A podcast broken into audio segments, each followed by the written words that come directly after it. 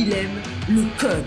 Il faut que la communication soit codée, mais de façon claire et transparente. La rigidité, c'est pas pour nous. Mon nom est Francis parent et vous écoutez le Sandro Show. Mais le plus important, c'est qu'il est bélier. Il y a quelques jours, voire quelques semaines, j'ai fait un épisode où je parlais de char. En fait, j'ai vu la Mustang Mach E sur l'autoroute et je t'ai parlé comme quoi que je trouvais que c'était une belle continuité à la Mustang, qui est cette voiture iconique et qui était un dream car pour ma part quand j'étais jeune et pour beaucoup d'autres petits garçons de mon âge, de 12, 13, 14 ans. Je me souviens, la Mustang, la Mustang 5 litres, c'était vraiment comme. C'était une, une voiture qu'on désirait pas mal tous, ces petits gars. Il y avait un autre modèle qui était euh, pas mal la même chose, qui était le Ford Thunderbird. En fait, au meilleur de ma connaissance, puis là, peut-être je me trompe, peut-être qu'il y a un vrai gars de sur le podcast qui pourrait venir me corriger, mais le Ford Thunderbird, c'était une Ford Mustang avec un body différent. En étant différent, il était aussi plus pesant, donc moins performant que la Mustang overall, mais ça restait quand même des bolides.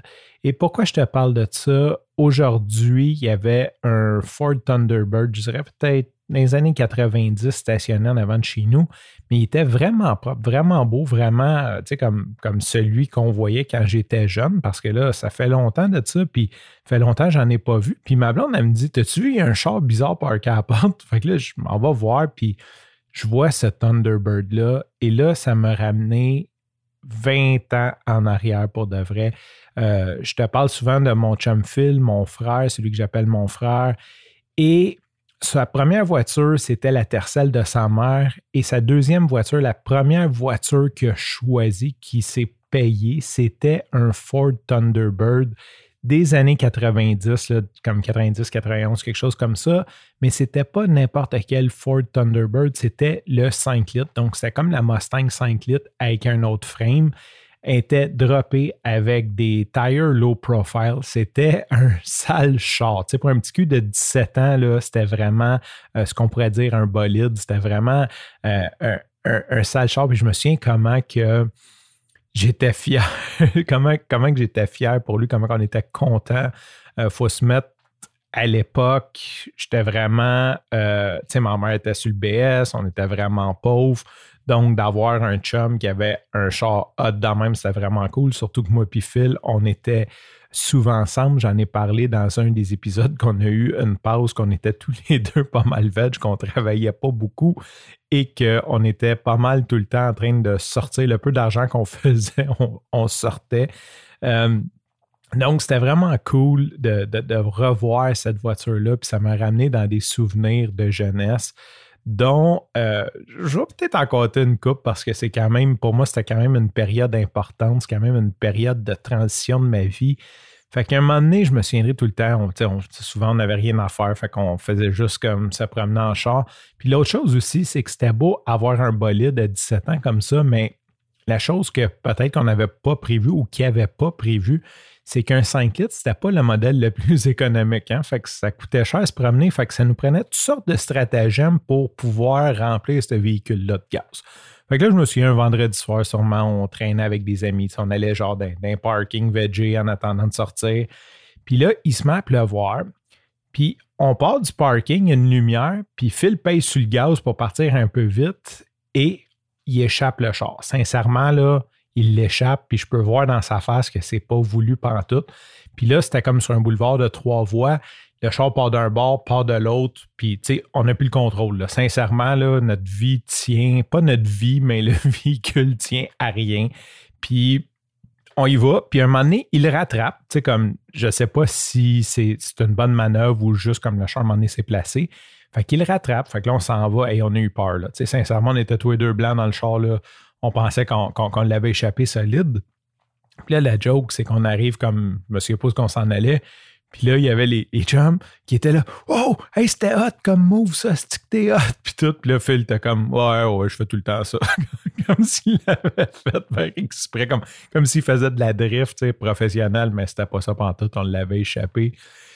Puis L'autre chose, un moment donné, son solenoid switch avait cassé. Donc, si tu sais pas c'est quoi, ça, c'est comme un électroaimant qui donne le courant au starter. Donc, ça, quand ça casse, euh, ce qui arrivait, parce que je pense qu'aujourd'hui, c'est quand même, ça casse plus, c'est que quand tu tournais à la clé, ben, le starter tournait pas. Fait que là, ce qu'on faisait, je pense, je sais pas si on s'il l'a changé ou whatever par après, c'est qu'il mettait la clé puis moi, je sortais dehors, j'ouvrais le hood, puis avec un tournevis, je shortais les deux bornes du solénoïde pour starter le char. Mais, tu sais, c'était un petit peu pirate pareil parce qu'il y avait des flamèches qui sortaient, puis tout. Fait que là, je me souviendrai tout le temps, maintenant, on avait été voir une fille, on l'avait amenée au centre-ville, on éteint le char, on se park, je sais pas trop ce qu'on fait.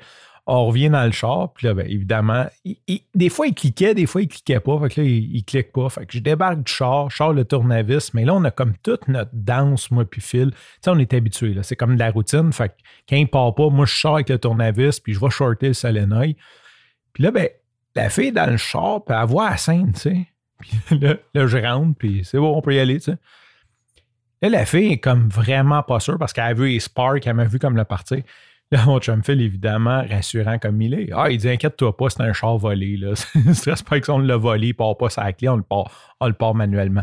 Mais là, la fille, elle se met à capoter. Vous allez me laisser ici, je me promènerai pas d'un char volé. Puis on comme nous autres, on est crampés parce qu'on est comme tellement crampés qu'on n'est pas capable de dire que c'est pas vrai. Genre, c'est comme on rit tellement de la scène des histoires de jeunesse. Et tu sais, quand je te parlais, puis là, Phil, si tu m'écoutes, tu vas sûrement rire. J'espère que tu vas rire, sinon, il va falloir que je coupe cette partie-là du podcast. Le jour, tu vas l'écouter, puis tu vas me dire, enlève ça je t'ai parlé du fait que c'était un bolide qui était qui consommait beaucoup d'essence et que ça prenait souvent plusieurs stratagèmes pour pouvoir se promener. Puis souvent, les stratagèmes, ben, c'était on faisait des lifts à un chum, puis là, ben, on, on quittait un peu d'argent. Comme moi, je cotisais, puis moi, ça me faisait plaisir. Je veux dire, comme juste, j'avais pas de char, fait que ça me faisait plaisir de payer du gaz, mais c'était un petit peu ça le stratagème pour pouvoir aller plus loin. Un moment donné, euh, à l'époque, on sortait et on était allé au Rex à Saint-Jérôme. Donc, on sort, soirée, puis tout. Puis je sais pas, tu sais, t'es jeune, j'ai peut-être comme 40 pièces dans poche.